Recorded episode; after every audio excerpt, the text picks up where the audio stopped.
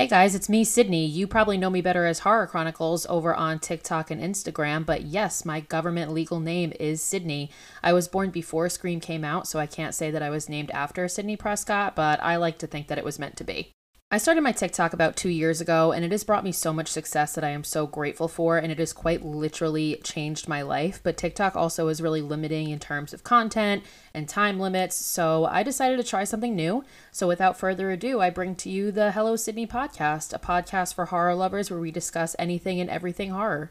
I decided to do my first episode on something that people on TikTok ask me to do all the time, but again, due to time restraints, it's simply not possible. So, with that being said, today I'm going to give you guys a full breakdown of the Saw franchise, including a timeline of how the events unfold. If you guys follow me over on TikTok, you've probably heard me talk about how much I love Saw. Saw probably is my second favorite horror franchise, right behind Scream. And I think a lot of people have some misconceptions of Saw. They think it's just like torture porn bullshit, but it's just so much more than that. The plot line is so intricate and so well thought out. And I'm really hoping that if you guys are listening to this, you are going to see that once we're done here. People ask me a lot of the time what order they should watch these movies in, and I think that you should just watch them in the order in which they came out all of Saw is really non-linear. It does a lot of time jumping back and forth, so I think you should just watch them starting with Saw 1. So we're just going to jump right in starting with the original Saw from 2004.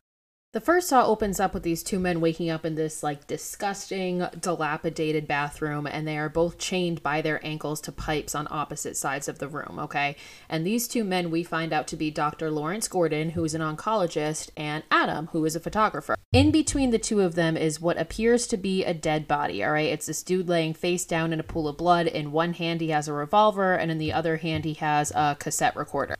Adam and Gordon end up both separately finding that they actually have cassette tapes hidden in their pockets, and when they listen to them, Adams is telling him to survive. Meanwhile, Gordon's is telling him that he has to kill Adam, and if he doesn't do so by a certain time, then his wife and his daughter are both going to die. In the recording is also these cryptic clues, so like X marks the spot, follow your heart. So when they hear that, Adam looks at the toilet and sees a heart on it, so he goes into it and finds a package containing two hacksaws. They try to use the hacksaws to cut through the chains, but obviously that doesn't work, and Dr. Gordon is the one to very quickly realize we're not supposed to cut through our chains, brother. We're supposed to cut through our goddamn feet. He also shares with Adam this has to be the work of the Jigsaw Killer. He explains that the jigsaw killer is this guy who basically tests people's wills to survive by putting them in these traps and giving them the opportunities to get out. But if they don't get out, they will die. So Adam's now suspicious and he's like, How could you possibly know this? And Dr. Gordon shares that he was actually a suspect in the jigsaw killings. So now we flash back to a few months prior and we see Dr. Gordon being investigated by two detectives, Detective Sing and Detective Tapp, because Dr. Gordon's pen light was found at a scene of a jigsaw killing. This particular jigsaw killing required a guy to basically crawl through a whole bunch of barbed wire to get out, but he ended up bleeding to death. In addition to Detective Tapp and Detective Sing, we also meet Detective Kerry at the scene of that crime. She is a very minor character in this movie, but she's going to come up again later. What's also going to come up again later is the pen light that is found at the scene of the crime, and we're going to figure out how that happens, but it's not going to be until a few movies later, so keep that in mind. So Gordon ends up being cleared because his alibi checks out, but while he's in the police station, he witnesses the testimony of Amanda Young, who is a jigsaw survivor.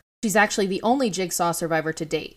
So now we get a flashback to Amanda's test, which is her in the infamous reverse bear trap. She's got this contraption attached to her head, and basically, if she doesn't get out in enough time, it's attached to her mouth and it will spring open and rip her whole jaw open. Amanda manages to get the key and escape, but said key was hidden physically in a man, like in his intestines, so she had to disembowel him to get the key. So Jigsaw leaves tapes for all of his victims, and that's where we get the creepy Billy the Puppet doll, you know, the white puppet with the red circles on his cheeks. And that's how they get the instructions on how to beat their game, basically, how to get out of the traps. So Sing and Tapp watch the video that was left for Amanda, and they find some clues that lead them to a warehouse. And they go to this warehouse and they do find Jigsaw.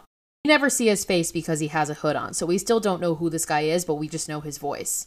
Now, when Tapp goes to subdue Jigsaw, Jigsaw pulls out a blade and slits his throat.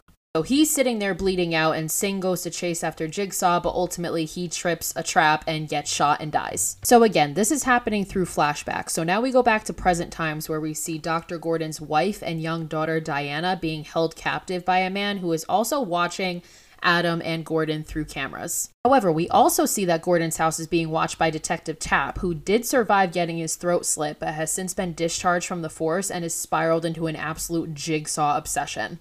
He's still convinced that Dr. Gordon is the killer, so that's why he's staking out the house, and he has no idea that Gordon's wife and daughter are being held captive inside. Back in the bathroom, we see Gordon discover a box that is hidden behind a tile that has an X on it. So X marks the spot, exactly what Jigsaw said. He opens the box and he finds two cigarettes, a lighter, and a cell phone, but the cell phone is not able to dial out, it only accepts calls in.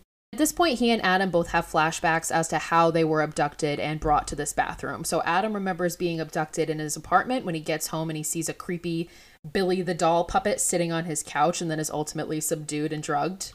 And Gordon remembers being attacked in a parking garage by somebody in a pig mask. When we see the flashbacks of Adam's abduction, we also see Adam in a dark room in his house developing photos of Gordon. So he knows Gordon, but Gordon does not know him. And the cell phone starts ringing. So Gordon goes to answer it, and it's his wife. And his wife tells him, Do not trust Adam. Obviously, now Gordon is like, Adam, what the fuck? And Adam comes clean and admits that he was actually paid by Detective Tapp to keep tabs on Gordon and take photos of him. Adam reveals that he knows that Gordon is having an affair with one of his medical students because he followed Gordon that night, and that was actually the night that both of them were abducted. So, in the bag with the hacksaws, there are also a bunch of photographs that Adam had taken of Gordon. So, now that the information that Adam was following Gordon has been shared, Adam shares the photos, and Gordon recognizes a familiar face. So, through these photos, it is revealed to us that the person who is holding Gordon's wife and daughter captive is Zep, and Zep is an orderly that works at the hospital that Gordon works at. So in the tape, Jigsaw told Gordon that he had to kill Adam by six o'clock or his wife and daughter were going to die. So now we see Zep holding them captive and he sees that it's past 6 p.m. So he moves towards them to go murder them. Allison, Gordon's wife, ends up freeing herself and fighting back and a gunshot goes off. So now Tapp, who is again watching from across the street, hears this and runs to the rescue. Meanwhile, Zep had called Gordon again to let him know that like, I'm going to kill your daughter and your wife now. So Gordon is just hearing all of this unfold completely helplessly because he's still chained to this bathroom pipe. Detective Tapp ultimately saves Gordon's wife and daughter. They get away, but when he goes to follow Zep, he ultimately gets shot and is killed. Gordon, again being completely helpless, is like, fuck this, and this is the scene where he decides to saw off his own foot. So he ties a tourniquet around himself and he starts fucking cutting. Adam is obviously horrified watching this happen. There's screaming, there's chaos, it's out of control. Ultimately, Gordon does it. He gets through his foot and he goes over to the revolver that is in the dead man's hands and he takes it and shoots Adam. And then Zep shows up in the bathroom. He goes over to Adam to see that he's really dead and then he turns on Gordon to go and kill him. Oh, wait, Adam's not fucking dead. Adam attacks Zep and bludgeons him to death with the lid of the toilet. Now, Adam is searching Zep's body for the key to the chains, but instead he finds a tape and he plays that tape and reveals that Zep is actually also a victim of Jigsaw. Zep's tape reveals that Jigsaw told him that he has poison coursing through his veins and if he does not play this game, then he is going to die. However, if he plays by the rules and does what Jigsaw wants, then Jigsaw will give him the antidote and he will survive. So Zep was merely just a pawn in this whole game. Meanwhile, right before this happened, Gordon crawled over to Adam to tell him, like, I'll come back for you, I promise, but I need to leave or I'm gonna bleed to death. So Gordon crawled out, leaving Adam alone, and as he's listening to this cassette tape, biggest plot twist in horror cinema, perhaps, the body in the middle of the room stands up. The man that we presume dead has not been dead, and in fact, this is Jigsaw. He has been watching up close and personal the whole entire time. Jigsaw tells Adam that the key to his chain was in the bathtub with him, which is where he woke up, but when he woke up in a fit of like chaos and confusion, the key went down the drain. Jigsaw walks out of the bathroom, looks at Adam, and says game over, and then slams the door shut, leaving Adam to die. So, this movie ends with us assuming that Adam dies, but also not really knowing what happened to Dr. Gordon at all. And just giving a fair warning, we're not going to find out what happened to him for a long time. I mentioned earlier that Dr. Gordon is an oncologist and Zep obviously was an orderly working in the same hospital, but what I didn't mention was that there was a flashback showing that they both were caring for a patient named John Kramer who had a brain tumor. So with that information, let's now move on to Saw 2.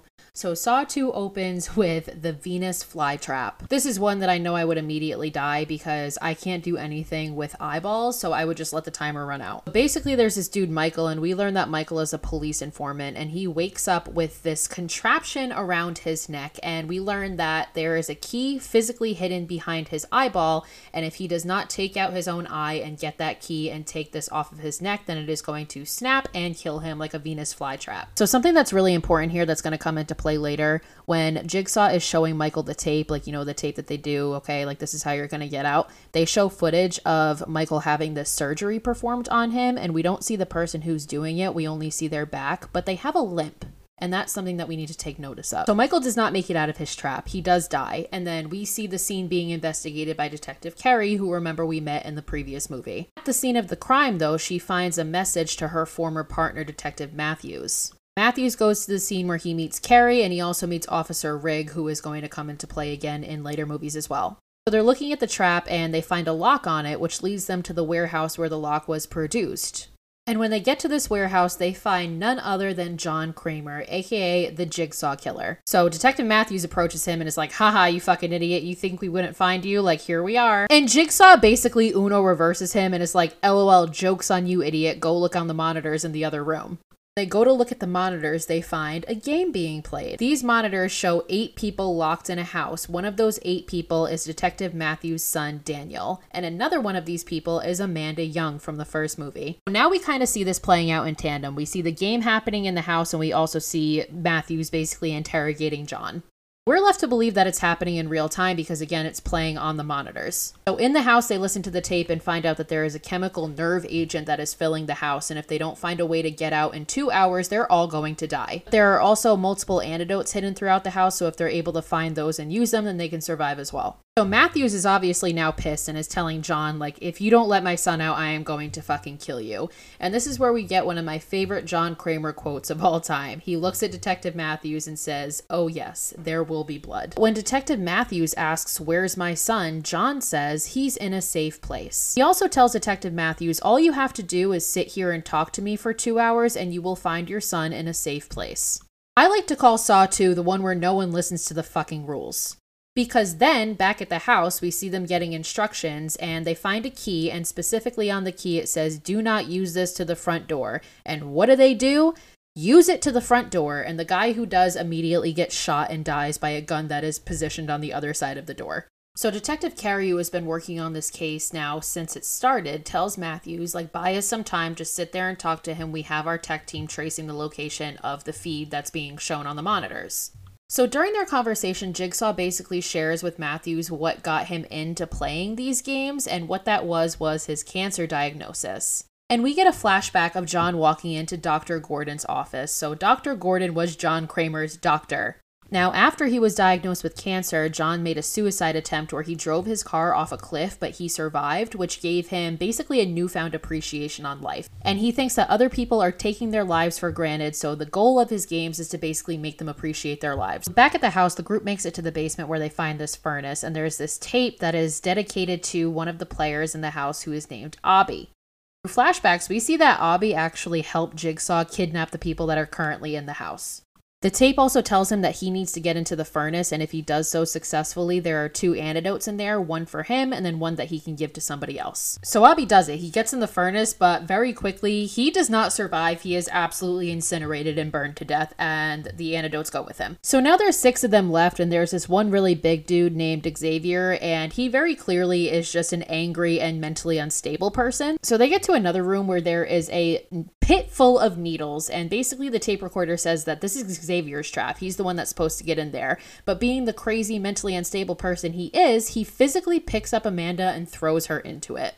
This for me is one of the worst traps in the entire series. I just, you're watching it and you can just feel it happening. She's literally just picking up needles with her hands, they're sticking to her everywhere. It's painful to watch. So she finds the syringe that she needs, but throws it to Xavier, and he is the one that then fails to open the door in time and it gets locked forever.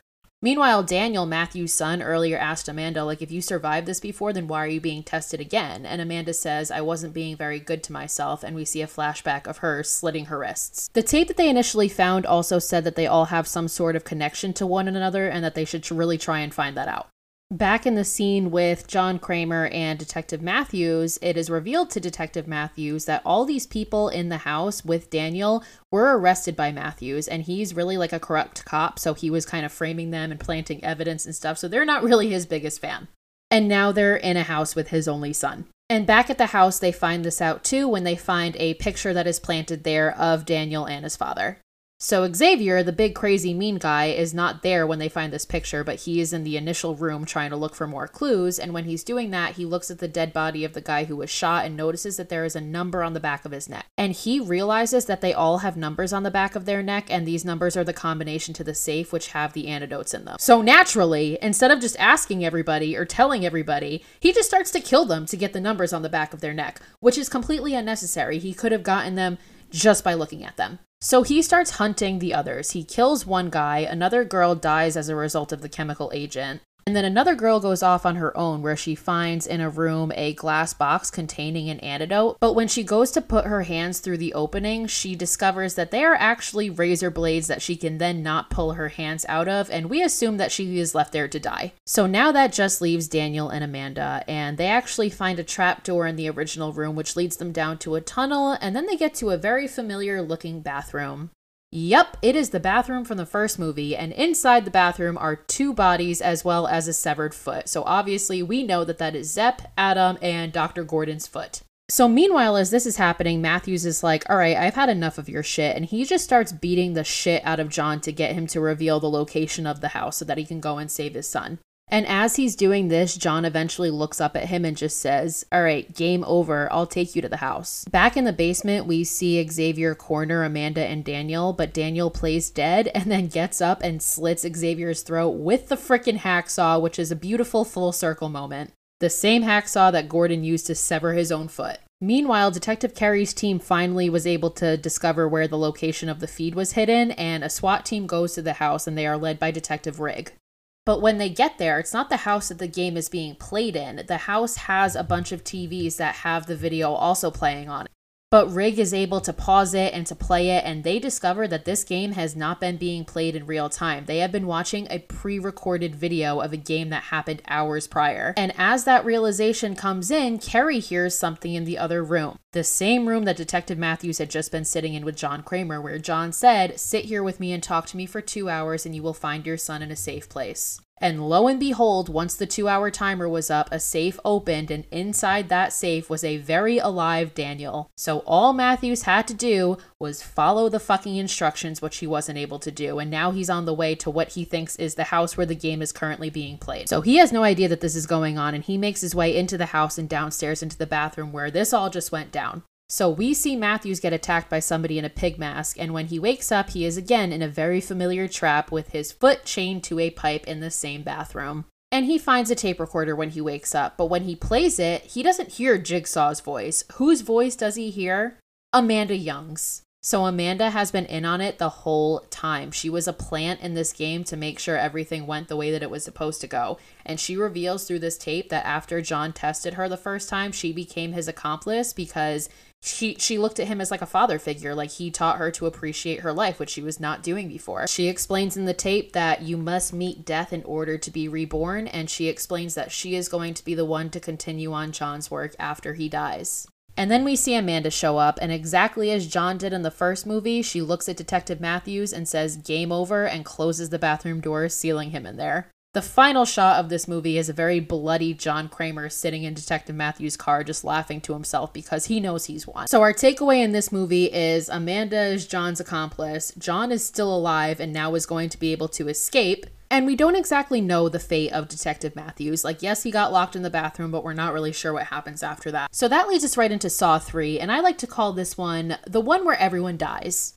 So Saw 3 opens up with a flashback to Detective Matthews being locked in the bathroom. However, we also see that he didn't just sit there and die. Uh, he actually broke his own ankle. Instead of sawing off his own ankle, which he was about to do, he decides to break it, which he does with the lid from the toilet, which was used to kill Zep in the first movie.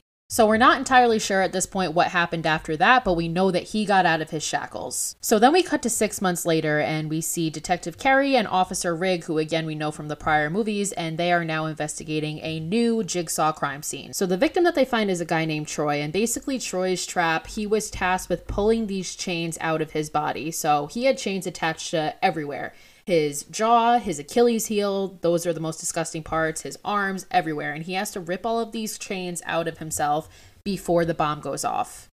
However, this trap is very different from the others because Kerry realizes that the door was welded shut. So even had Troy gotten out of these chains in time, which he didn't, he would not have been able to get out of this room. So at this point, they're suspicious. They're like, this can't be a jigsaw trap because Jigsaw at least gives his victims the opportunity to survive. Like, this doesn't follow the MO. Also at this crime scene is somebody who we meet for the first time, who is Detective Hoffman. And from this point moving forward, Detective Hoffman is going to be an essential character to the Saw franchise. Side note, I think Saw 3 is also, in addition to being the one where everybody dies, is also the one with the best traps collectively. The traps in this movie, I think, are just the most memorable and also the most brutal and vile in some cases, but we'll get to that. So, Detective Kerry goes home that night and she's going over some videos and some case files and stuff, and she starts to hear something in her house. And lo and behold, she is kidnapped and she wakes up in a trap, so she is the next victim. This is also just collectively the franchise where it's the worst thing that you could be as a cop because if you are a cop or working in this case in any way, you are like, there's a 99% chance of you dying. And dying very brutally too, because I think Detective Kerry's trap specifically is one of the more brutal ones in the franchise. We call it the angel trap. So basically, she's in this harness that is attached to her ribs, and in front of her is a jar full of acid with a key inside of it. So she has to stick her hand in that acid to retrieve the key unlock the mechanism and then it will let her go. But if she doesn't do that in time, it's going to physically rip her whole torso open. So Kerry's a badass and she actually does it. She manages to get the key out of the acid and she unlocks the lock, but nothing happens. So again, this is another inescapable trap. Like she did what she was supposed to do, but she still can't get out of it. So now the traps are being designed to kill you regardless. So unfortunately, yes, Carrie ends up very brutally dying. She did not deserve it. She deserved to get out of her trap. So now we meet Dr. Lynn Denlon. So when we first meet Dr. Lynn, she is with a man who we assume to be her husband. So Lynn goes to work at the hospital that she works on, and that night, as she's going to leave, she is actually abducted. When she wakes up, she is in this like makeshift hospital and she meets Amanda Young and John Kramer. So turns out that John met with Dr. Denlon when he was in the hospital. So they're explaining John's illness to Dr. Denlon, and she sees that Dr. Gordon was his doctor through some paperwork. And John makes a comment that I think is really funny. She's, he says, uh, Yeah, I was his patient and he was mine, which we know obviously he means that because Dr. Gordon was one of his victims in the first movie. So Amanda basically tells Lynn, like, your task is to keep him alive, and if you don't, you die with him. So Amanda attaches a collar to Lynn's neck that basically is connected to John's heart rate. And if John flatlines, then this collar is going to kill Lynn. So basically, Dr. Denlon has to keep Jigsaw alive until he can finish the current game that is being played. So then we cut to a man named Jeff. So we learn that Jeff is coping with the loss of his son who was hit and killed by a drunk driver we have some flashbacks and see that Jeff has basically been consumed with this vengeance and he's also been neglecting his daughter just out of complete grief for his son. So Jeff's game finds him coming across people who were involved in his son's case set up in traps. And the whole point is kind of like are you going to save them or are you going to let vengeance get the best of you and let them die? So Jeff's first trap leads him to a woman who was the only witness to his son's death but she refused to testify in court. So she's strung up, she's completely naked and they're basically basically in a freezer, so it's sub zero temperatures. And basically, the longer that Jeff takes to free her, she gets sprayed with freezing cold water. So she ends up talking Jeff into helping her, but he does not do it in time and she dies. He did get the key and injured himself doing so, so he did try to save her, but again, he was just too late and she succumbs to hypothermia. Next room he goes to. This is the pig trap, and this is probably one of the more vile traps in the whole series. So, Jeff finds a man chained to the bottom of this giant vat, and the man who is chained down there is the judge in his son's case. And the judge only sentenced the guy who killed his son to six months. The tape tells Jeff that he has all of his son's possessions in an incinerator nearby, and if he wants to save the judge, then he basically has to set all of his son's things on fire in order to obtain the key. So, as he's doing this, a bunch of rotting pig carcasses are falling from the trap into an incinerator, and all of the liquid is coming out into the vat. So, basically, that's going to drown the judge if Jeff decides not to save him. Again, it's absolutely disgusting. It's like you can smell it. It's this trap is fucking vile. Ultimately, Jeff lets go of his vengeance and he does it. He burns his son's possessions, gets the key, and frees the judge. And the two of them move on to the next room where we find the infamous rack. And in the rack is Timothy, who is the driver who killed Jeff's son. So basically, Timothy is strapped into this machine where all of his limbs are going to slowly twist and break if Jeff does not get the key to him in time. The key, however, is tied to a shotgun. So if he goes and gets the key, he is going to have to take a bullet for Timothy. Jeff decides to do it and he ends up actually very slowly getting the key out, which manages to not shoot him, but ultimately he trips it and the judge is actually shot and killed accidentally. And then Jeff kind of honestly stands there like a bumbling fucking idiot as Timothy's limbs are completely broken. And he fails to save him in time, so ultimately Timothy's neck is completely broken and he dies. So, meanwhile, back in the makeshift hospital, uh, Lynn is trying to convince Amanda that John needs to go to a hospital because they don't have the proper tools to keep him alive and he's going to die. He's basically on the brink of death. And Amanda's like, LOL, I guess you don't understand the fact that if he dies, you die, so good fucking luck. So ultimately, Lynn decides that she needs to perform surgery on John that is going to relieve some of the swelling in his brain. So there is a scene where John starts seizing, and we think that he's going to die, and he starts to have these flashbacks in his brain where we see this blonde woman who, at the time, we don't know her, but having watching having watched the rest of the movies, we see that this is Jill, who is Jigsaw's ex-wife. So this is the first time where we get any glimpse of Jill. So Lynn has to drill into John's brain with a power saw basically, but the surgery actually ends up being successful. It works. And because of it being successful, John ends up looking at Amanda and is like, take her collar off and let her go. But Amanda refuses, which is very unlike her because obviously up until this point she has been very loyal to John. And we kind of get the impression that she's refusing because she has become kind of jealous of Lynn's interactions with John because he seems to kind of care for her. So, throughout all this, we're also getting flashbacks because, again, remember the whole Saw franchise is non linear and it does jump around quite a bit. So, we get flashbacks to the first movie and we actually see that Amanda helped get Adam into this trap. So she's actually the one that abducted him from his apartment that night, and it shows her chaining him and leaving the key for him. And it also shows John in his blood and makeup ready to lay on the floor. And we see him inject himself with something that is going to slow his heart rate. So that's how he was able to lie there so motionlessly in the first movie. We also get a flashback, which finally gives us closure on what happens to Adam. Because after the whole trap plays out, Amanda actually goes back and suffocates Adam to death. We also see an image of Amanda finding an envelope that's left for her. And again, this is happening during the present time, but John doesn't see it. And she sees what's in the envelope and she panics, but we don't see it. And we're actually not going to see it again for a couple more movies. So hold on tight. So now tensions are high. John's telling Amanda, like, I am telling you to let Lynn go. Take off her collar and let her go. She doesn't deserve this. And Amanda at this point reveals that she doesn't even agree with John's philosophy anymore. She doesn't think any of these people that he's putting in his traps deserve the right to live. And she admits that she's been rigging the traps to do exactly that, basically, to ensure that they're going to die. So that's why that first trap was inescapable. That's why Kerry's trap was inescapable. John at this point is pleading with Amanda and is basically like, Amanda, your life relies on Lynn's a lot more than you think. Like, please just listen to me. But ultimately, Amanda decides not to listen and she shoots Lynn.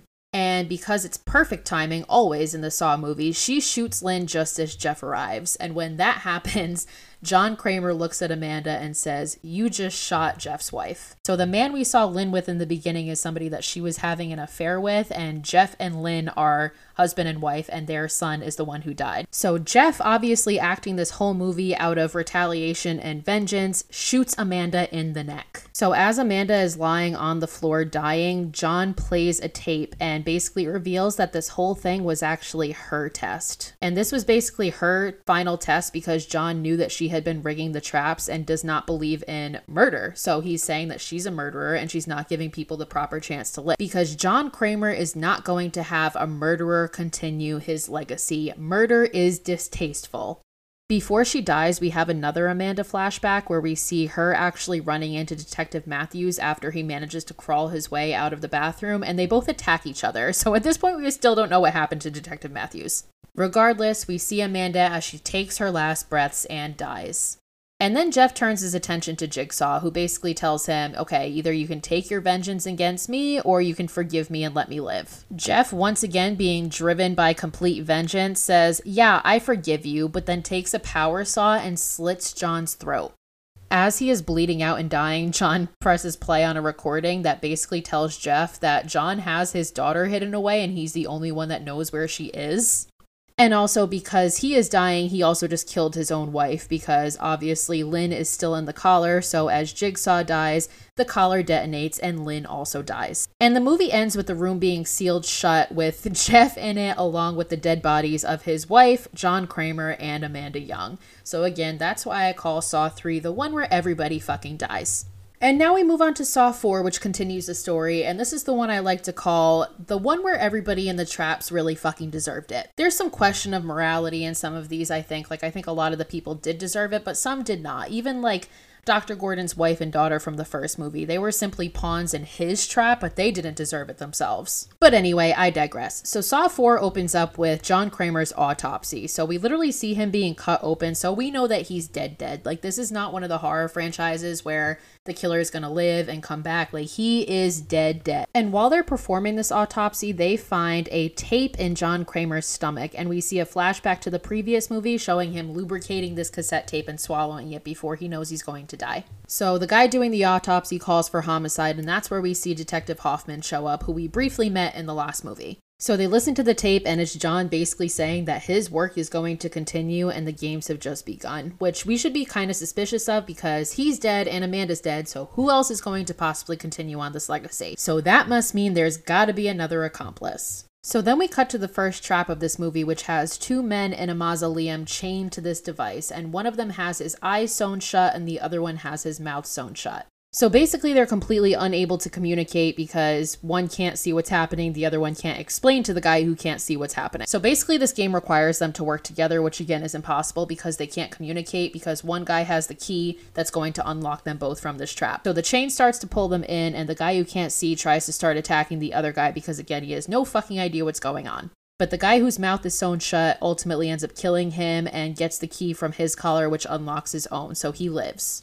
So now we cut to a scene where we see the cops discover Detective Kerry's body, and one of the cops there is Officer Rigg, who has been with Kerry working on this case since the very beginning. So obviously he's very emotional, and he runs through a door to go find her, and Hoffman's like, You know, you're never supposed to run through an unsecured door, you're gonna get yourself killed. So now, because of the amount of jigsaw killings there have been, we have two special agents show up from the FBI. So we have Special Agent Peter Strahm and Special Agent Perez. So they're looking at this, and they know that Amanda is Jigsaw's apprentice, okay, but they also are like, this is not done by Amanda and this is not done by John because Amanda weighed less than Detective Kerry. There's no way she could string her up like that. And John Kramer is a dying cancer patient. There's no way that he would be able to get Detective Kerry's body up there. So there must be a third accomplice. So then we see Officer Rigg watching an interrogation video, and this interrogation video is of Jill Tuck, who is Jigsaw's ex wife but we don't really learn a whole bunch about her yet. During this scene, we also learn that Detective Matthews has been missing for six months, and Officer Rigg is still very determined to find him because he does not think that he's dead. We also learn that Detective Kerry left a message to these two FBI agents who she had been working with, and she said that there are another two officers who are potentially in danger. So Strahm and Perez are telling that to Hoffman, and while they're telling him that, somebody comes up to Hoffman and said, Hey, another doctor has gone missing from the hospital.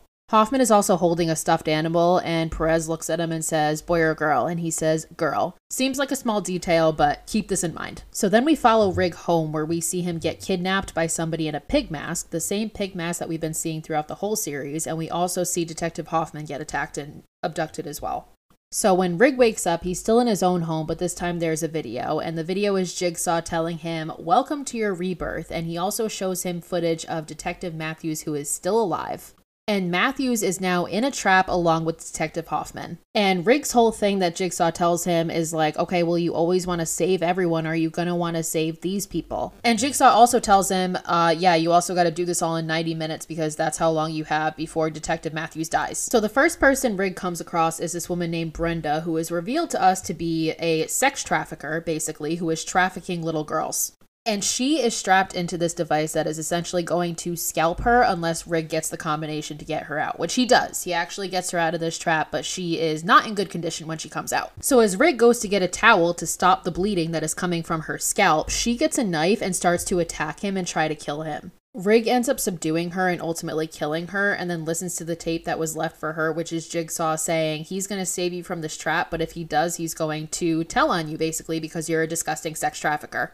So either kill him or be locked away forever for your crimes, basically. So, like I said, this is the one where everybody deserves it. She fucking deserved it. Meanwhile, back at the precinct, we learned that there were prints found at Detective Kerry's crime scene, and those prints were actually found to be from Officer Rigg. Obviously, at this point, we're also wondering how Detective Matthews has survived for this long, so we now get a flashback of a hooded figure who's been basically keeping him captive in this room and feeding him. But anyway, now the special agents think that Rigg might have something to do with this because of the fingerprint. So they go to his house where they now find this dead body as well as pictures of a bunch of people. So it's pictures of this woman, there's pictures of Hoffman, and there's also pictures of Jill Tuck, Jigsaw's ex wife. So Strahm finds Jill and starts to interrogate her. And through this interrogation, we learn that Jill was actually pregnant when her and Jigsaw were married and she ended up miscarrying and losing the baby.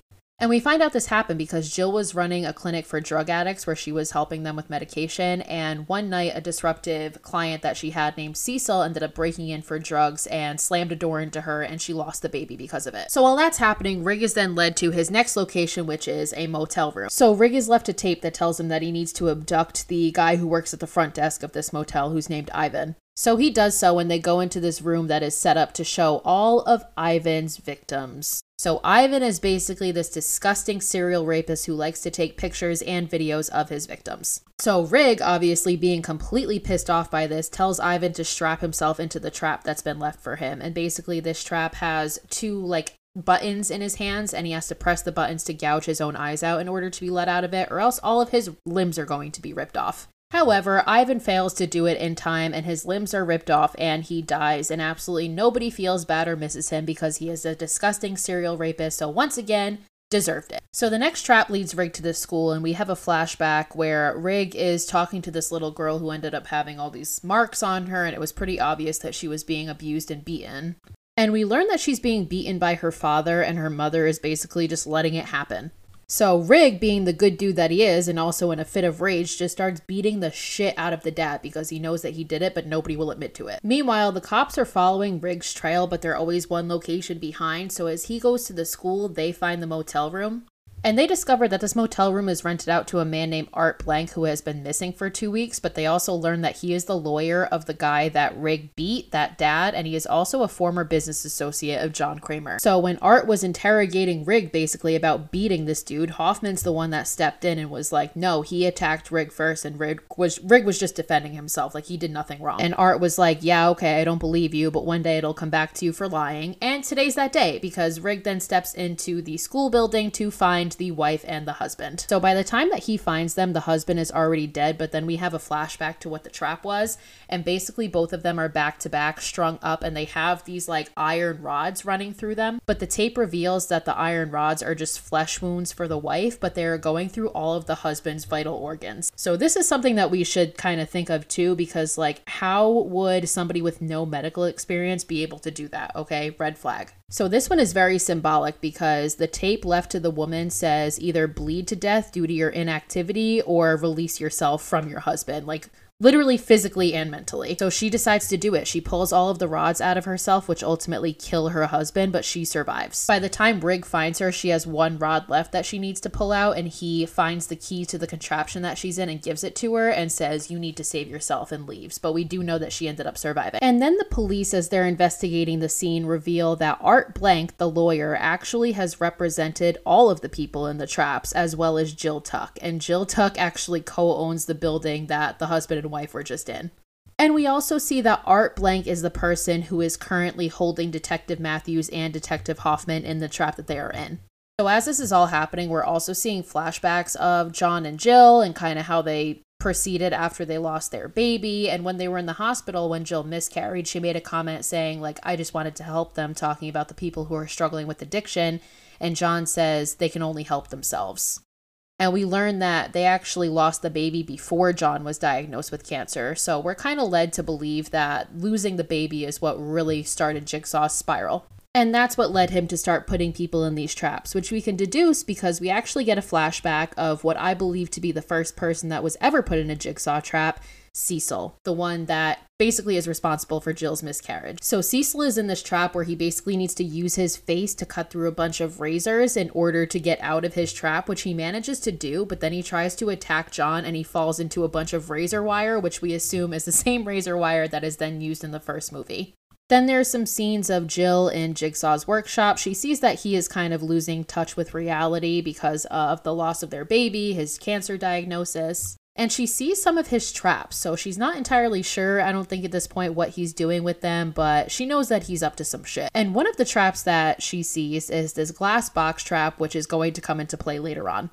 So, going back to Art, we know that now he's the one that is holding Matthews and Hoffman, but we also see that he was the guy in the opening trap with his mouth sewn shut. So, he is actually still playing the game. Forgot to mention that once they realize that the building that they're in, that school, was co owned by Jill Tuck, Strahm and Perez go to investigate and they find one of the Billy puppet dolls, which then explodes in Perez's face and puts her in critical condition in the hospital. So, like I said before, Art Blank was a prior business associate of Jigsaw, and the two of them actually owned another building together. So, through what Jill told him and also knowing about his connection to Art Blank, Strahm puts together that Jigsaw owned this other building, which was a meat packing plant. So, he goes there, and this is also the same building that Rigg's Final trap is going to be in, so that's where he's led as well. And it's at this point where we learn that the events of this movie are actually happening simultaneously with the events from Saw 3, because as we see Strahm walking around this warehouse, we also see Jeff from the previous movie walking around the warehouse. So we get flashback scenes to Saw 3, so we see Lynn being shot, and we see that Strahm actually was there this whole time but stayed hidden. While this is happening, we see what's unfolding with Rigg, and we see him going through an unsecured door, which once again he was warned about in the beginning, opening the door trips the trap, which then kills Detective Matthews, which is then supposed to kill Detective Hoffman, but the trap kind of weirdly malfunctions. As he's entering, Rigg is shot, but he's still alive and manages to shoot Art. And Art basically tells him, like, you're a fucking idiot. You were specifically told to wait until the clock runs out, but you can't like not save everybody. And your need to save everybody just cost you everybody's life in here. So then we go back to Strahm and we see him walking on Jeff, who again, Jeff was alone with the bodies of his wife Lynn, John Kramer, and Amanda, and Jeff then aims the gun at Strahm, who shoots him and kills him. Like I said, Hoffman was supposed to die, but his trap weirdly malfunctions. But we learn that that was not by accident because Hoffman then gets up and reveals to Rigg that he is the other accomplice.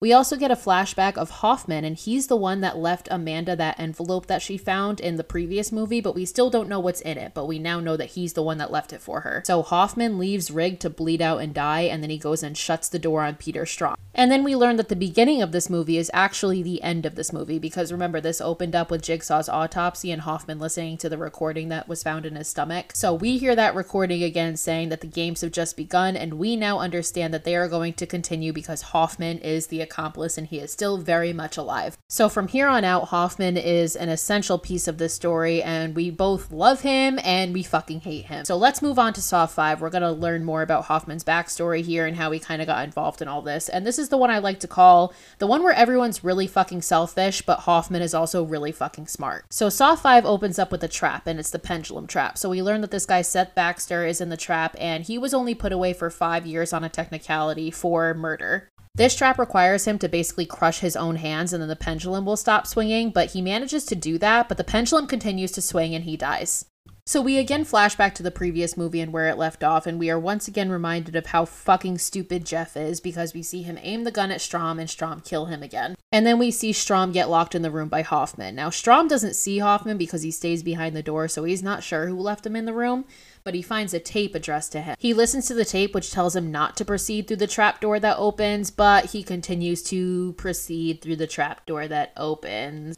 So obviously, he broke the rules. He is attacked by somebody in a very familiar pig mask, the same pig mask we continue to see. And he wakes up in this trap that has his head in a glass box that starts to fill with water. And there's really no possible way out of this trap. But my boy Strahm is smart as fuck, and he takes a pen out of his pocket and literally gives himself a tracheotomy and is able to breathe. So he survives. So then we get a shot of Hoffman carrying out Lynn and Jeff's daughter. So remember in Saw 3, Jigsaw's final words were saying how he kidnapped her and was the only person who knew her location. Also, remember two movies ago when I pointed out how Hoffman had that stuffed animal that he said, Oh, a girl. Hoffman doesn't have a fucking kid. It was for her. That's when we should have picked up that he was the accomplice. That again shows how well thought out this whole entire franchise is. Like, that was two movies ago, and who remembers that? Nobody. And Hoffman believes that he is the only surviving person. He thinks he's going to be the hero, but then they say we got a live one, and obviously it's Peter Strahm.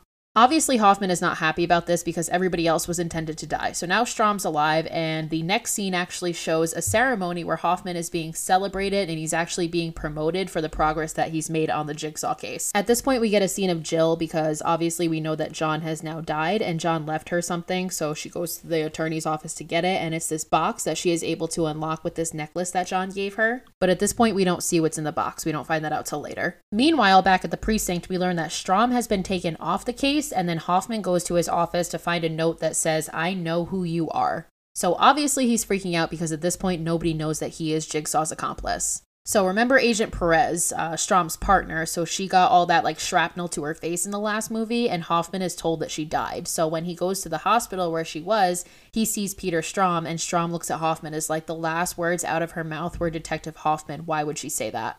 And now Strahm is suspicious and also calls out Hoffman because he's like, it's weird that you survived that last trap you were in because it malfunctioned. Like, John Kramer seemed to be way too calculated to allow that to happen. He doesn't make mistakes, so how'd you get out? Obviously, Hoffman denies everything, but Strahm is still super suspicious. So now Strahm starts to do a deep dive into Hoffman basically because he doesn't fucking trust him, rightfully so. He discovers that a few years prior, Hoffman's sister was murdered, and who was she murdered by? None other than Seth Baxter, the guy in the opening pendulum trap. And after looking into this case, Strahm deduces that Hoffman is the one that put Seth in this trap and killed him and basically made it look like a jigsaw trap to cover himself. So John Kramer knew about this too and didn't really like somebody imitating him. So what does he do? He finds Hoffman and he abducts him in an elevator. So Hoffman wakes up in a trap and he's confronted by John, who basically tells him, Killing is distasteful. You didn't allow this guy a chance to survive the trap. We always give them a chance. And he lets Hoffman live because he then starts blackmailing him into helping him find victims for his future games. So we now get a flashback to Saw 1 of the guy who was in the razor blade trap, and Hoffman actually was the one who kidnapped him. We also get a flashback to Saw 2. Hoffman was the one who provided the police files on all of the people inside the house. Also, a flashback to Saw 1. Hoffman is telling John, like, oh, there's this de- detective, Detective Tapp, you need to be aware of. I think he's getting close to you. So Jigsaw tells him, okay, let's lead him to somebody else. We're going to lead him to Dr. Gordon. Here's his pen light. You're going to leave it at the scene of the crime. So, yes, five movies later, we discover how Dr. Gordon's pen light was left at the scene of a jigsaw crime. We also get a flashback of Hoffman helping John set up the bodies that were in the house of Saw 2. And John basically says, I anticipate the possibilities and let the game play out. And the reason that Amanda's in the game is because she's going to be the one to offer choices and make sure that the game plays out the way it's supposed to. And at this point, we also get another one of my favorite John Kramer quotes where he says, If you're good at anticipating the human mind, it leaves nothing to chance. So, John Kramer, as we know, is always like 15 steps ahead of everybody else. Now, while this is all happening, there's a game being played, and this one isn't directly related to the main plot, but it's still a good one, so I'll tell you about it. So, five people wake up in this underground sewer and they all have collars around their necks. And if they don't get the keys in time, the collars are going to detonate and they're going to be decapitated. They play a tape. Again, a tape is always left. And this tape tells them you are going to want to do like what your instincts tell you to do, but I implore you to do the opposite. But per usual, nobody fucking listens and they all start fighting each other, and one of them ends up dying because she does not get to the key on time. So four of them move on to the next room where they find that there are these like bombs set off in the room, and if they don't get the key to these little shelters in time and get in the shelter, they are going to die. So they all start fighting each other for the keys, and ultimately three of them survive because they end up attacking one other guy and he dies. So three of them survive and they get to this next room where they find these five cables that need to be connected to a person who then has to get into the bathtub. So essentially whoever's in there is going to be electrocuted. So naturally, instead of working together, they kill one girl and put her body in the bathtub and attach all five cables to her. So two of them make it to the final room. So we have two survivors, Malik and Britt, and they get to the final room where they find this box that has these saws inside of it. And there's a beaker, and the tape tells them that it requires 10 pints of blood to open the door and let them go free. So it's at this point where they understand that everybody has been really selfish, and the whole point of this game was for them to all work together, but instead they all worked against each other, and now they're fucked. So in the first room, the same key would have opened all five cottlers, so they could have just worked together and everybody would have lived. In the second room, the shelters were big enough to hold more than one person, so they all could have gotten in one together. In the third room, each of the five people was supposed to hold one of the cables and suffer a small shock instead of one person taking it all on by themselves. And in this final room, they all were supposed to make a small blood sacrifice, but now it requires two of them to provide 10 pints of blood, which is basically going to kill them. The two of them also put together what all of the five's connection was, and it basically was that they all were in some way responsible for this fire that killed eight people. So the two of them are like, fuck it, we gotta do what we gotta do. And they both put their hands in this slicer and basically slice their entire arms open to get enough blood to open the trap door. But they actually do it. They it works. And we get this really gnarly scene of Malik holding up his hand and it just like breaks in two, just right down the middle. It's disgusting. So we get yet another flashback to Saw 3, and we see John telling Hoffman, I need you to set up a game. And John gives Hoffman the files of the five people that were just in the game that I explained. So Jigsaw's a big planner. He planned all of this ahead of time. So meanwhile, Jill Tuck ends up going to Erickson, who is Strahm's boss, and is like, I think that Detective Strahm is stalking me. And at the same time, Hoffman had also told Erickson that he thinks that Strahm might be Jigsaw's accomplice that they're looking for. So Erickson tries to call Strahm, but Hoffman ends up having his phone and picks up and then hangs up, which leads Erickson to put a tracker on Strahm's phone. So Erickson follows the signal, and this leads to the sewer where the game is being played. So once he gets there, he finds footage of the game that was just played being played on these TVs. He also finds Strahm's phone and he finds his own files, so that leads him to believe that he was about to be the next victim. But he also finds a very alive Malik and Britt and calls an ambulance for them while also putting out an APB on Strahm because now he's convinced that he's the one that is the jigsaw accomplice. Meanwhile, Strahm is the only one that actually knows what's happening, and he decides to follow Hoffman to try and take him down. So he finds the glass box that is filled with pieces of broken glass that we saw very briefly in the previous movie, and inside of it, he finds a tape. And the tape is Hoffman basically telling Strahm to get inside the box. Hoffman ends up coming in the room, and a fight ensues between the two of them, and ultimately, Strahm is able to get Hoffman into the glass box and seal it, which he thinks is a bad thing. But then he very quickly realizes that the glass box is actually where you want to be because the walls start to close in on him and Peter Strahm is crushed to death. It's very tragic. He deserved better. So Hoffman basically is in this glass case that like goes into the floor and he looks up and watches Peter Strahm be crushed in front of his eyes. And while that's happening, Erickson is simultaneously putting out the APB on Strahm. So, yeah, obviously, this is where shit really starts to get wild, and there's still a lot of unanswered questions, but I promise we are going to have them answered in the next couple movies. So, now moving on to Saw 6. Saw 6 opens up with the pound of flesh trap, which requires this one girl to cut off her arm in order to get out of her trap, which she does, and she survives. So we see Hoffman observing this trap, and we also get a flashback to the last movie of him watching Strahm get crushed and die. And then he also takes fingerprints from Strahm's dead body, which again is completely mangled and crushed, but his hand is surviving. And then he plants those fingerprints at the current pound of flesh trap.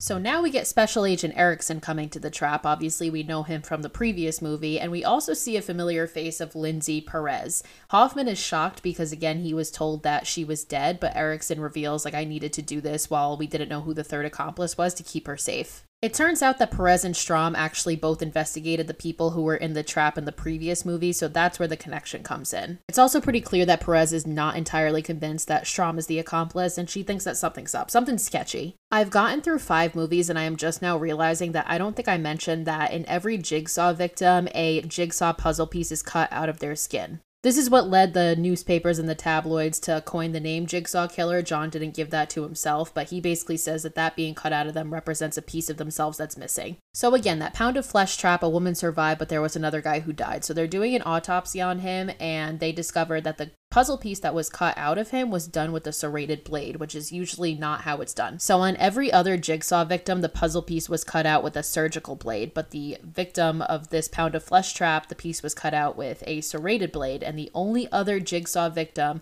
that a piece was cut out with a serrated blade was Seth Baxter, the guy from the pendulum trap, and the guy that we now know that Hoffman put in a trap to frame as a jigsaw killing. So this is obviously a massive red flag, and Perez is now even more skeptical of Hoffman. So this now leads Perez and Erickson to reopen the Seth Baxter case, and they pull the videotape that was found at the scene and they start to analyze the audio. Meanwhile, remember the box that John left Jill in the previous movie? So, in that box, there were six envelopes. So, Hoffman ends up going to see Jill at the clinic that she runs and demands the envelopes, but Jill only gives him five. And these envelopes contain the images of people who are to be put in the next trap that is going to take place during this movie. One of these photos is a woman named Pamela Jenkins, who is a reporter who we very briefly met in the previous movie at a press conference, but we see her in this movie also trying to get a statement from Hoffman. She's basically all over the Jigsaw murders. Earlier in the movie, we also met a man named William Easton, who we learn is the CEO of a company called Umbrella Health. And basically, his company either approves or denies medical coverage, but there is this group called the Dog Pit that is used to find any discrepancies on applications, and they basically deny a whole bunch of applications for dumb ass discrepancies. So, yeah, that leads them all to be the next subjects in this jigsaw game. So, just like previous movies, we get flashbacks throughout. So, one flashback shows this video of John and Jill that they made for their son Gideon, who obviously Jill had a miscarriage. It's this very sad scene. There's another scene where John brings Amanda to Jill to basically show her, like, see, my games are working, like, people can be rehabilitated. Anyway, back in Easton's office, he is watching news coverage saying that the jigsaw killer, John Kramer, is dead, but it seems like the murders are still continuing. And as he's watching this, he hears a noise and he takes out a gun and he ends up shooting a security guard by accident. But as he goes to help him, he is then abducted by somebody in a pig mask. Saw 6 is the movie that questions the morality a lot because it's like, this is the one where some people might deserve it, but others really don't. So the first trap that Easton wakes up in is him and his janitor, Hank, and they're both attached to these like oxygen tanks.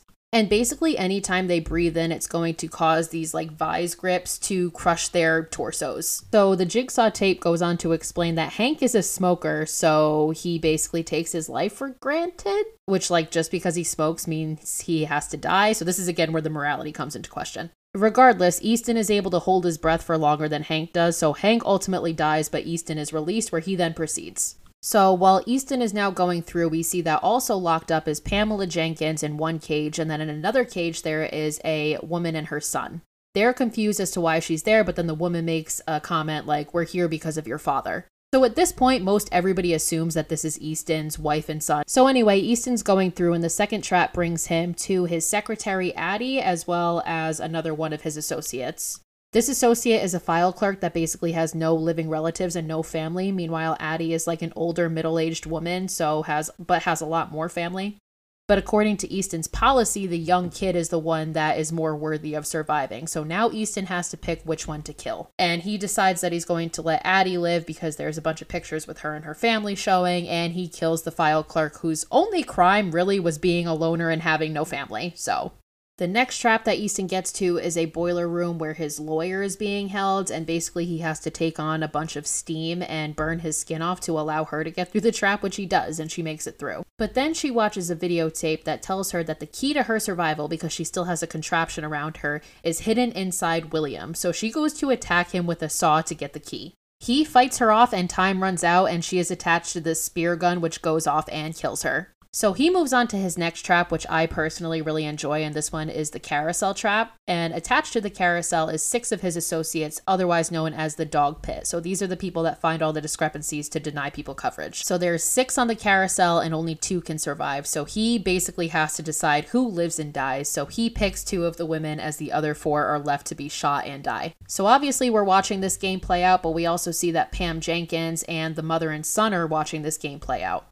So, just like all the other movies, we continue to see flashbacks. So, probably the most important flashback in this movie is a flashback of John Kramer meeting William Easton. So, they're discussing coverage and how basically Easton's policy goes by the probability of life. And then John tells him, okay, so you basically decide who live or dies, but you're not taking into account the will to live. We see another flashback later on of John going to Easton to talk about an experimental treatment that is being done by a doctor in Norway. This is going to be very important later on.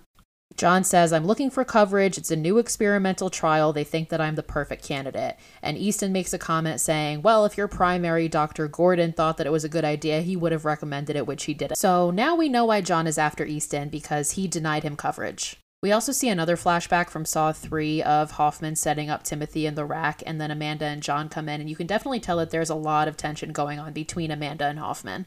So, back in present times, Hoffman gets a call from Erickson who's like, We found something in the Seth Baxter tape. We need you to come here immediately. It's time sensitive. So, Hoffman shows up, and Perez is basically telling him how they found an abnormality in the fingerprint that was left by Peter Strahm. And essentially, this abnormality is some sort of chemical that shows that the fingerprints were left post mortem. So now they know that somebody took the prints off of Strahm's dead body and planted them at the scene. As this is happening, the Seth Baxter tape is also being deciphered, and all of a sudden, you start to hear Hoffman's voice coming from it. So Hoffman knows that he's caught, so he does what any logical person would do and just immediately starts murdering everybody in the precinct. As he's killing Perez by stabbing her in the stomach, he says, Who else knows about me? And she looks at him and says, Everyone, and dies. So now he's fucked. Okay, so now we're going back a little bit. Remember the envelope that was left for Amanda in Saw 3 that we keep seeing and we find out that Hoffman was the one that left it? Well, it's finally time to reveal what was in it. So now we get a flashback of Cecil on the night that he broke into the clinic and forced Jill to miscarry, essentially. And we actually discover through a flashback that Amanda Young was with Cecil that night and is the one who convinced him to break into the clinic to steal drugs. So she inadvertently also has played a hand in the death of John and Jill's baby. And what was in the envelope was a letter from Hoffman telling Amanda that he knew about this and he knew that John didn't know about it and he was going to tell John if Amanda did not kill Lynn. So that's why in Saw 3, Amanda completely ignores John's orders and kills Lynn because she was so scared to have John know that she played a part in the death of his son. So then we cut to Jill and we also find out what was in that six envelope that she's been hiding. And what's in there is a picture of Hoffman, and the reverse bear trap was also left for her in the box by John. And it is John's will that Hoffman needs to be tested. But before that happens, we see the final trap play out. So William gets to the point where he finds Pamela and he also finds that woman and her son. And we discover that Pam is actually William's sister.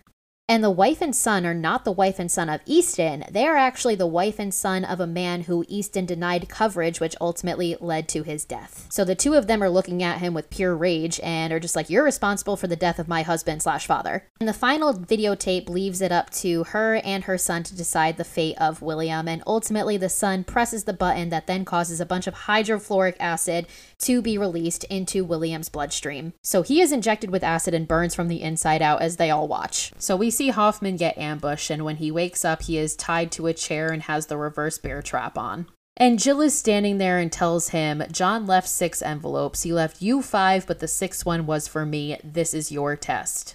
Jill says game over and exits the room as she leaves the timer to the bear trap on, but unfortunately for her, Hoffman is way too smart for that. Hoffman uses the mask to break his wrists to get out of the restraints and then manages to lodge the mask into a window, which prevents it from fully opening, and he survives. He rips the mask off, which leaves part of his cheek disfigured, but the movie ends with him screaming in a fit of rage. So now nobody's fucking safe, so let's move on to Saw 3D or Saw the final chapter. This is the one I like to call the one where everything finally comes together. So, this movie opens up with Lawrence Gordon crawling out of the bathroom with his amputated foot and ultimately cauterizing it on a hot pipe. And reminder, we haven't seen anything about Gordon since Saw 1, and we are now on Saw 7. So then we see the opening trap of this movie, which is the first trap to take place in public. It's basically happening in this town square, and it's these two guys with a power saw in the middle of them. And hanging from the ceiling is a woman that they learn has been playing both of them, basically.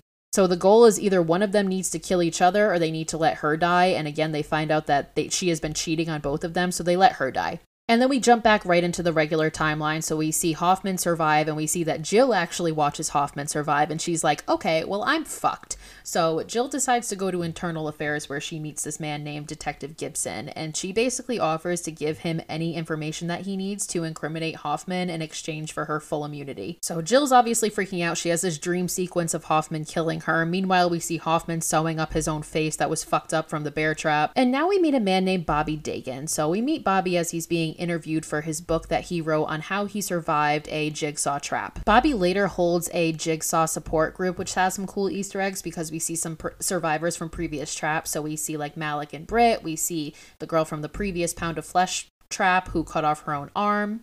And Bobby's giving a speech, and then all of a sudden we start to hear clapping, and the camera pans, and who is it clapping?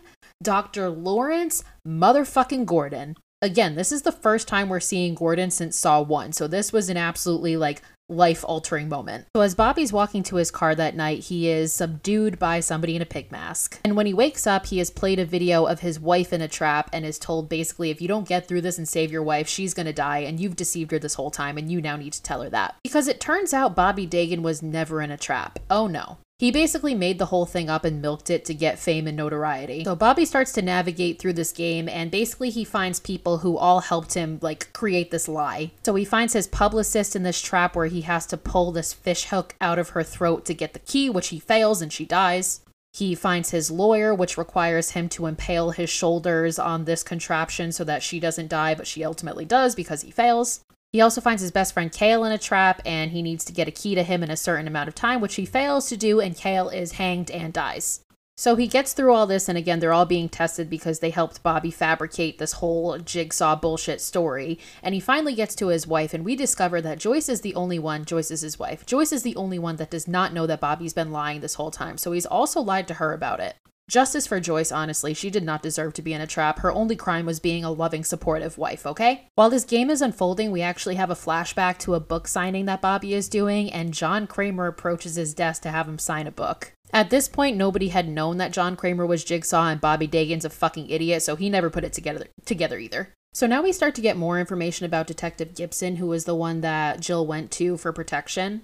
And we find out that prior he had actually worked with Hoffman and witnessed Hoffman shoot an unarmed suspect, and he reported Hoffman for it, but Hoffman actually got promoted because nobody fucking cared. But now we can put together that Hoffman probably has some sort of vendetta towards Gibson. So earlier in the movie, Hoffman had set up this trap where there were four white supremacists in it. This is the trap that Chester Bennington is in, RIP. This is a really cool one though. So basically, he is glued to the seat of a car and he needs to rip all of the skin off his back to pull the brake before the car crashes and kills everybody in the trap which he does not manage to do and everybody dies. So when the police got to the scene of the crime, they put the bodies in body bags and went to go bring them to the morgue, which is in the same building that Jill is currently being held in and protected. But Hoffman being incredibly fucking smart and always being way ahead of the game actually swapped out one of those bodies for his own. So he was quite literally carried into the place where Jill is. So Gibson's not in the building because he's investigating a place where Hoffman created a videotape that he sent to him. And he realizes too late that Hoffman has infiltrated the police station and while he does that, an automatic gun comes up and just shoots him and everybody in the room and kills them all. So Hoffman wakes up, he kills the autopsy tech, and then he absolutely fucking murks everybody in his way to go and find Jill. While this is all happening, we see the rest of Bobby Dagen's trap unfold. So basically, what he has to do is put himself in the trap that he made up in his book that he told everybody he survived. This trap requires him to put two hooks through his pectoral muscles and hoist himself up to get a key. So he now has to do that to get the key to save his wife, Joyce. But he fails. He damn near makes it to the top before the hooks rip directly through his pectoral muscles, and time runs out, and Joyce is burned to death. She's not even killed in like an easy way. She is just fucking incinerated. Again, justice for Joyce. And that's the last we see of Bobby Dagen. He's alive, but obviously now his whole life is destroyed, which fuck him. Anyway, Hoffman back at the police station ultimately makes it to Jill, where he takes her and puts her in the reverse bear trap. And Jill Tuck is unfortunately the first person that this trap kills. As he's going to leave and he starts to leave town and destroy everything, he is overtaken by three people in pig masks, which is confusing considering he is the last of the jigsaw accomplices, or so we thought. So Hoffman wakes up locked in a very familiar bathroom, and in front of him is standing Dr. Lawrence Gordon. Flashbacks show that after he cut his foot off, Jigsaw actually took him and created a prosthetic leg for him. And Dr. Gordon has been an accomplice this whole time, but has been working behind the scenes. So that's how so many of these traps that required medical knowledge were able to be done. So remember in Saw 2, we see that man who's sewing the guy's eyes closed have a limp? That's Dr. Gordon because he doesn't have a foot. We see him sewing the guy's eyes shut from the mausoleum trap. We see him giving John the information of Dr. Lynn Denlon because they worked at the same hospital together. He's the one who wrote the note to Hoffman saying, I know who you are because he knew about him and Amanda the whole time. Remember the trap from Saw 4 that was going through all that guy's vital organs? And I was like, how is this supposed to be done without somebody with medical knowledge? It was fucking Gordon.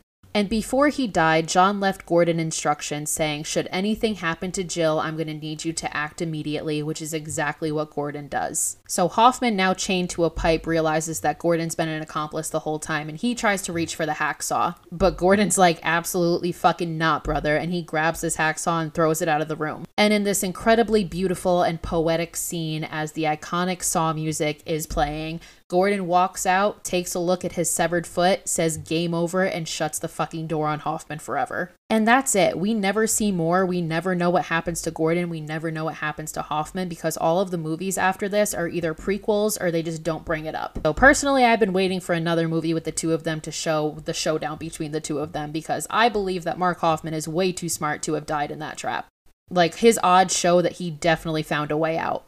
So there you guys have it. There's a breakdown of Saws 1 through 7, all the connections, how the whole thing unfolds, and I really hope that this made you appreciate Saw as much as I do because again, it is not just gore, it is not just torture porn. It is very intricate, very well thought out. The character development is on point and I just fucking love it so much. I will do another episode where I break down Jigsaw Spiral and Saw X, which is a personal favorite, but in between Saw 3D and Jigsaw, there was 7 years. So we waited 7 years for that. I'm sure you guys could wait another seven days for this. In the meantime, make sure you guys follow me on TikTok and on Instagram. I post on TikTok basically every day. It's horror underscore chronicles. And until next time, watch more horror movies and stay spooky, my friends.